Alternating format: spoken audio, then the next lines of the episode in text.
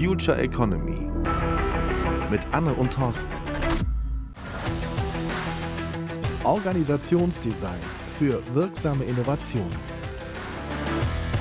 Die Frage gefällt mir. Wohin mit den Führungskräften? Manchmal mag man sagen, am liebsten bis auf den Mond, aber das ist manchmal ein bisschen teuer und vielleicht nicht immer die richtige Lösung für eine agile Organisation. Darüber sprechen wir heute mit Anno. Hallo Anne.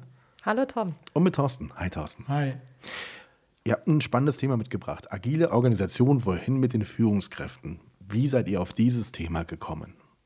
Es begegnet uns jeden Tag. Tatsächlich? Ja. Das heißt, ihr trefft oft Führungskräfte und wisst nicht, wohin mit denen. Nein. Sozusagen. Nein, wir klären das natürlich ein bisschen auf. Lass uns erstmal über ein Führungsverständnis sprechen, das sich sicherlich verändert hat. Wie ist das aus eurer Sicht heute? Also vor allem, wenn wir über Organisationen sprechen, die agile Wege gehen wollen, ähm, sich mehr dem Thema Agilität zuwenden, kommen sie schnell an den Punkt, wo es eher darum geht, geteilte Führung zu haben. Also dass es einmal eine fachliche Führung gibt, eine, ich nenne es mal Arbeitsführung, wo es darum um die Umsetzung geht und äh, dann auch noch um tatsächlich diese menschliche Führung, also wo es darum geht, Menschen weiterzuentwickeln. Geht es bei Führungskräften immer um die persönliche Kompetenz oder ist das manchmal eben auch die Herausforderung, dass das nicht immer so ist? Ich beobachte in vielen Unternehmen so ein Dilemma, wie Führungskräfte überhaupt Führungskräfte werden. Ich beobachte häufig, dass aus Teams so die Besten des Teams dann zur Teamleitung befördert werden. Da wird dann der beste Entwickler, wird dann plötzlich Teamleiter der, der Entwickler und ähm, ist dann plötzlich an der Position, wo er das, was er eigentlich gut kann, gar nicht mehr einbringen kann. Plötzlich soll er Menschen führen, er ist aber eigentlich viel besser als Entwickler. Ich glaube, dass man für Führung andere Kompetenzen braucht, als fachlich der Beste in irgendetwas zu sein. Dass das aber so ist, hängt häufig mit Karrierefaden in Unternehmen zusammen dass es oft der Fall ist, um Karriere in einem Unternehmen zu machen, muss man Menschen führen. Also da ist dann die Frage bis auf der Ebene Fachexperte und um weiterzukommen, um Karriere zu machen, um mehr Gehalt zu bekommen, musst du dann ein Team leiten. Und dann bist du plötzlich Teamleiter und dann Abteilungsleiter. Und plötzlich hast du mit dem, was du eigentlich mal machen wolltest, was du gerne gemacht hast, möglicherweise gar nichts mehr zu tun und musst ganz was anderes machen. Dadurch geht im Unternehmen natürlich auch diese Fachexpertise auf der anderen Seite mhm. verloren. Das Dilemma ist, es geht nicht um die Fragestellung, wohin mit den Führungskräften. Das ist natürlich nicht ganz ernst gemeint. Das Dilemma ist, dass wir mit diesem klassischen Karrierepfad, den wir heute immer noch in vielen bestehenden Organisationen leben, einfach am Ende sind. Wir kommen damit nicht mehr weiter. Wir können damit nicht mehr in Komplexität Kundenprobleme lösen. Das funktioniert nicht mehr. Ich kann nicht mehr Führungskraft, Fachexperte, Coach, Mentor, Unternehmer in einem sein und damit äh, mein Team leiten. Ich muss die verschiedenen Kompetenzen, die gebraucht werden, um in einem komplexen Markt zu arbeiten, die muss ich eben verteilen. Und da muss ich loslassen können und vertrauen können, dass ich äh, Menschen habe in meinem Umfeld, äh, die das auch gut können. Also ich muss bereit sein, wirklich loszulassen und Aufgaben die vorher nur bei einer Führungskraft waren, eben zu verteilen. Weil Agilität heißt für mich mehr Führung, aber vor allen Dingen mehr, mehr Selbstführung. Was du eben beschrieben hast, diese ganzen Aufgaben, und das wird ja teilweise tatsächlich von Führungskräften heutzutage erwartet. Sie sollen fachlich die Besten sein, sie ja. sollen Projektleiter sein, mhm. sie sollen die Leute weiterentwickeln, sie sollen mhm. für die Quali Qualität sorgen äh, die Kosten im Blick haben und das alles in einer, in einer Rolle. Und ich glaube, das kann ein Mensch mhm. doch gar nicht alles alleine schaffen. Mhm. Aber ist es denn grundsätzlich der falsche Ansatz zu sagen, da kann jemand etwas richtig gut, lass ihn doch zur Führungskraft werden, weil er das doch eigentlich sehr gut kann? Ist das ein grundsätzlich falscher Gedanke oder hört man an der Stelle einfach auf zu denken und denkt sich, der kann das fachlich, also muss er den Rest einfach können? Nein, an der Stelle muss man eben auch noch mit einhaken und unterstützen. Ist das der richtige Ansatz? Weil grundsätzlich ist es ja nicht falsch, Menschen, die vom Fach sind, zu Chefs zu machen, zu Führungskräften zu machen, oder?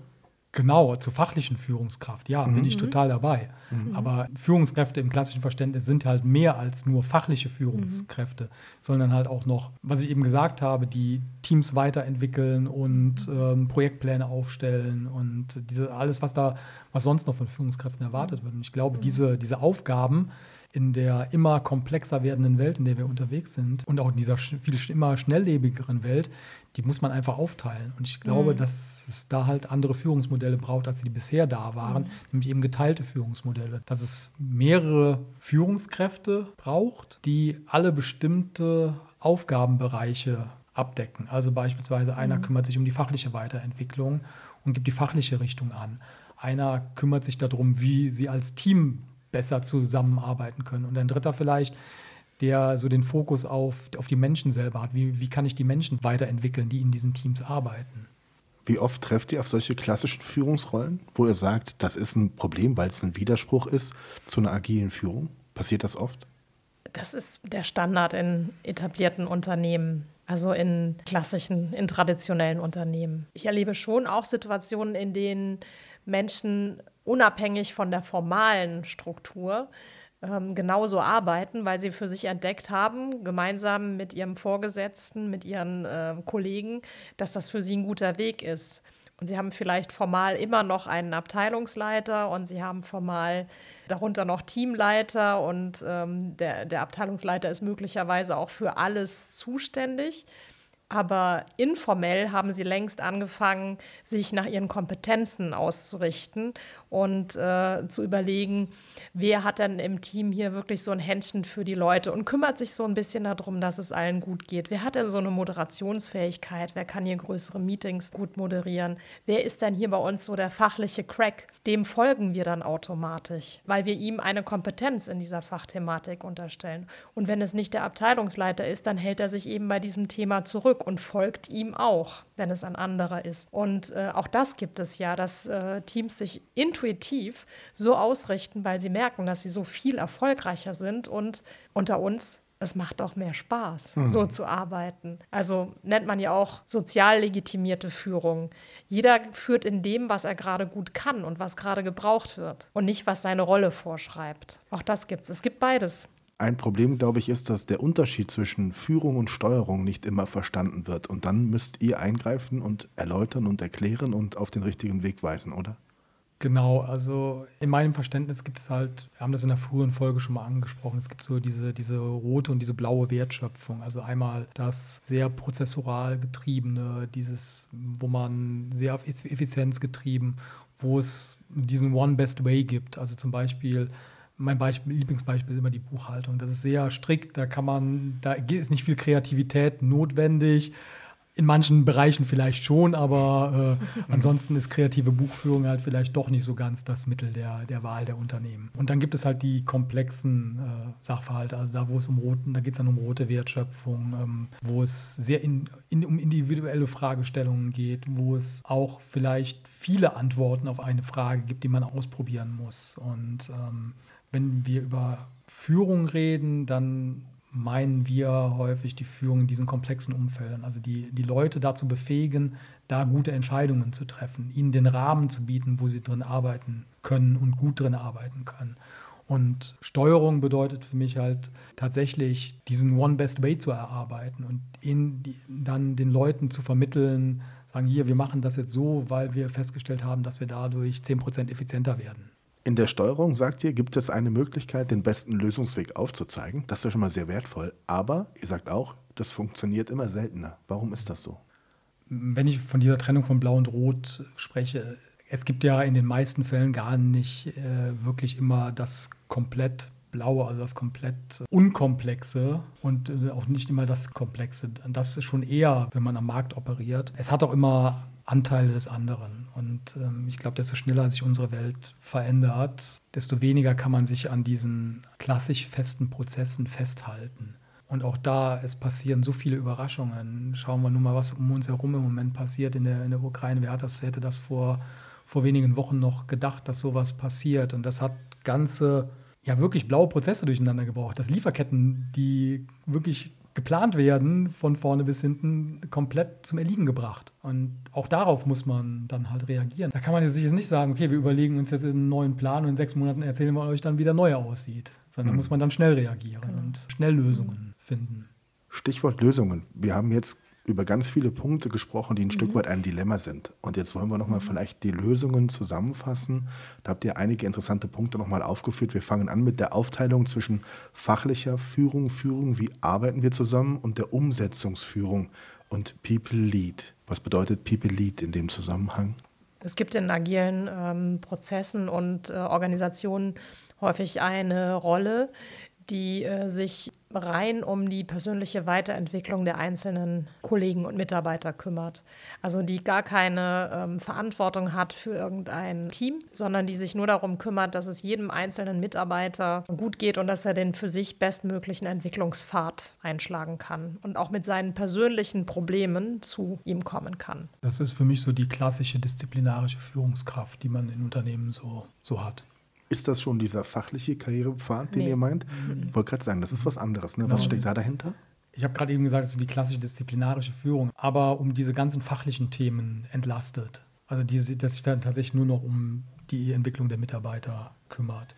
Und dann braucht es halt auch die fachliche Führung. Wohin wollen wir unser Produkt entwickeln? Ähm, in welche Richtung geht das? Was wollen unsere Kunden? Das, das mehr im Blick haben, sich halt wirklich auf dieses Produkt, sich auf das Fachliche konzentrieren können und das stetig weiterzuentwickeln, ohne die Aufgaben, die, äh, die ich sonst noch so um ein Team, um Menschen drumherum habe, sondern wirklich, dass ich einen Großteil meiner Zeit genau dafür dann verwenden kann. Wie wichtig ist es, mit den Führungskräften gemeinsam herauszufinden, was wirklich ihre Stärke ist? Ja, das ist äh, elementar wichtig, mit denen im Gespräch zu sein und auch für sie aufzuzeigen, was Agilität für sie überhaupt bedeutet, weil Agilität braucht in, in meiner Wahrnehmung jeder, aber nicht jeder braucht alle agile Methoden dazu. Also zu gucken, wo steht jeder Einzelne in diesem Prozess und wo könnte er hin und wo könnte er seine Kompetenzen bestmöglich einsetzen. Das, das müssen wir gemeinsam besprechen. Aus der Praxis, aus der Erfahrung heraus, wie gerne lassen sich Führungskräfte sagen, dass sie manche Dinge gut können, manche vielleicht weniger gut? In einem guten Gespräch glaube ich, kommen sie selbst auf die Punkte. Sie sind schon sehr selbstreflektiert und äh, sehen auch häufig, wo ihre Stärken sind. Und ähm, häufig ist auch im Laufe der Zeit das Träumen von dem, was ihnen wirklich Spaß macht und wo sie wirklich hinwollen, auch ganz verloren gegangen, weil sie so gefangen sind in den täglichen Prozessen und Abläufen und in absoluter Überlastung. Auch das ist ja das, was Führungskräfte heute in großen Unternehmen ausmacht. Ein absolutes Wust und ein Mehr von Arbeit. Aber das ist vielen ja abhanden gekommen. Und da nochmal zu gucken, ist das wirklich alles, was ich will? Also Karriere um jeden Preis, noch eine Stufe weiter hoch noch mehr Arbeit, noch weniger Urlaub, noch weniger Freizeit, noch weniger Zeit für meine Familie? Oder gibt es Dinge, wo ich mich super gut einbringen kann, weil ich da einfach meine Stärken habe, die mir aber erlauben, viel selbstbestimmter zu leben auch? Ich glaube, es ist aber es ist sehr abhängig von der Unternehmenskultur, mm. ob Führungskräfte damit offen umgehen können. Mm. Ich glaube, in, in einem Gespräch, das man draußen im Café führt oder draußen bei einem mm. Spaziergang, in, unter vier Augen, dann kommen da schon mal andere Themen auf, als wenn im Unternehmenskontext. Wenn ja. im Unternehmen jetzt erwartet wird, dass die Führungskräfte ihren Laden im Griff halten sollen mhm. und dann erzählen die, ja, ich, ich habe da so meine, meine Schwächen, Dinge, die ich nicht so gut kann, das kommt nicht ganz so gut an, das trauen sie sich dann häufig auch gar nicht. Also da muss man dann Wege finden, wie man das dann ja irgendwie so handhabbar macht, dass es halt andere Dinge braucht im Moment. Und dass das auch nichts mit Schwäche zu tun hat, sondern einfach, dass es dem Unternehmen dadurch viel besser gehen kann, wenn, wenn wir Dinge da einfach aufteilen. Wenn wir über einen Veränderungsprozess sprechen, dann ist, glaube ich, auch ganz wichtig, dass man klar macht, warum man diesen eigentlich will. Und dass man da nicht irgendwie etwas hinterher hechelt, sondern dass man ganz bewusst einen Schritt geht und sagt, diesen Veränderungsprozess möchte ich gerne anstoßen. Wie wichtig ist das? Wahnsinnig wichtig ähm, weil sonst wird äh, auch sehr schnell zu Recht äh, im Flurfunk eine Hidden Agenda vermutet und dann glauben viele Menschen, möglicherweise auch zu Recht, ähm, dass das nur wieder eine, ein anderer Name für den nächsten Stellenabbau ist. Und wenn ich das nicht möchte, sondern wenn ich wirklich eine Organisation möchte, die maximal auf die Erfüllung von Kundenbedürfnissen ausgerichtet ist und deswegen diesen Weg gehen möchte in die ähm, agile Transformation, dann muss ich das glaubwürdig, transparent machen und auch belegen. Also ich muss äh, da als Unternehmer, als Geschäftsführer, als Management sehr glaubwürdig sein. Ein wichtiger Ansatz ist auch, dass ihr sagt, individuelle Zielvereinbarungen sind nicht zielführend. Wir haben schon mal in einer Folge darüber gesprochen, aber ich ja. glaube, das ist an der Stelle jetzt hier auch ganz wichtig. Ja, absolut. Ich bin äh, ein strikter Gegner davon und äh, das soll nicht heißen, dass ich an Gehaltsunterschiede glaube. Es ist äh, völlig klar, dass es bestimmte Menschen gibt, die Kompetenzen mitbringen, die für ein Unternehmen wertvoller sind und deswegen auch besser bezahlt werden als die, die andere Kollegen einbringen. Das ist so. Da habe ich persönlich auch kein Thema mit. Aber Agile Organisation heißt, ich habe eine Netzwerkorganisation. Ich habe immer im Blick, was draußen auf dem Markt passiert und äh, schaue immer genau, wo gibt es Kundenbedürfnisse, die ich nicht erfüllt habe, wo kann ich einsteigen. Und daraus bilden sich crossfunktionale Teams, die zusammenarbeiten, immer wieder neu in unterschiedlichen Konstellationen. Und wenn ich dann gefangen bin in einem individuellen Zielkorsett, das mich auf ein bestimmtes Thema, auf eine bestimmte Aufgabe reduziert, als Mitarbeiter oder als Führungskraft oder als Geschäftsführer, dann ist das absolut hinderlich. Das hindert mich meinen absoluten Fokus auf den Kunden zu legen. Und da bin ich, ja, habt ihr, habt ihr ja vielleicht schon mitbekommen, das Thema Kundenfokus ist mir sehr wichtig im Zusammenhang mit Agilität. Das haben wir in der Tat schon rausgehört. Konnte man. Und ja, Thorsten, was ist deine Meinung dazu?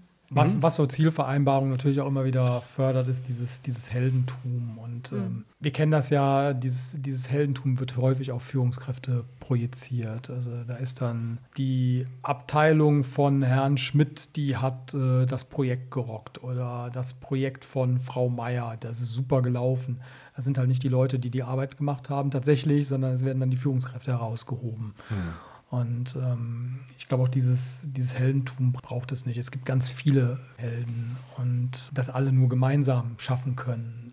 Heutzutage ist das meiste ist Teamarbeit, ist Teamsport und da immer wieder einzelne Leute dann häufig diese Führungskräfte rauszupicken und das darauf zu projizieren. Aber genauso dann aber auch bei Schuldigen. Wenn dann die Köpfe rollen, dann sind ja dann auch meistens die Führungskräfte davon betroffen. Also das vielleicht anders zu werten und äh, sagen, wir sind alle gemeinsam für Erfolg und Misserfolg verantwortlich und das ist nicht nur der Teamleiter oder die Teamleiterin. Agile Organisation, das war unser Thema mit der nicht ganz ernst gemeinten Fragestellung, wohin mit den Führungskräften. Ich glaube, wir haben ganz viel dazu gelernt, was wir besser machen können, was die Probleme sind, aber auch wie die Lösungen klingen könnten.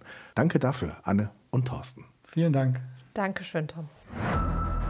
Future Economy mit Anne und Thorsten.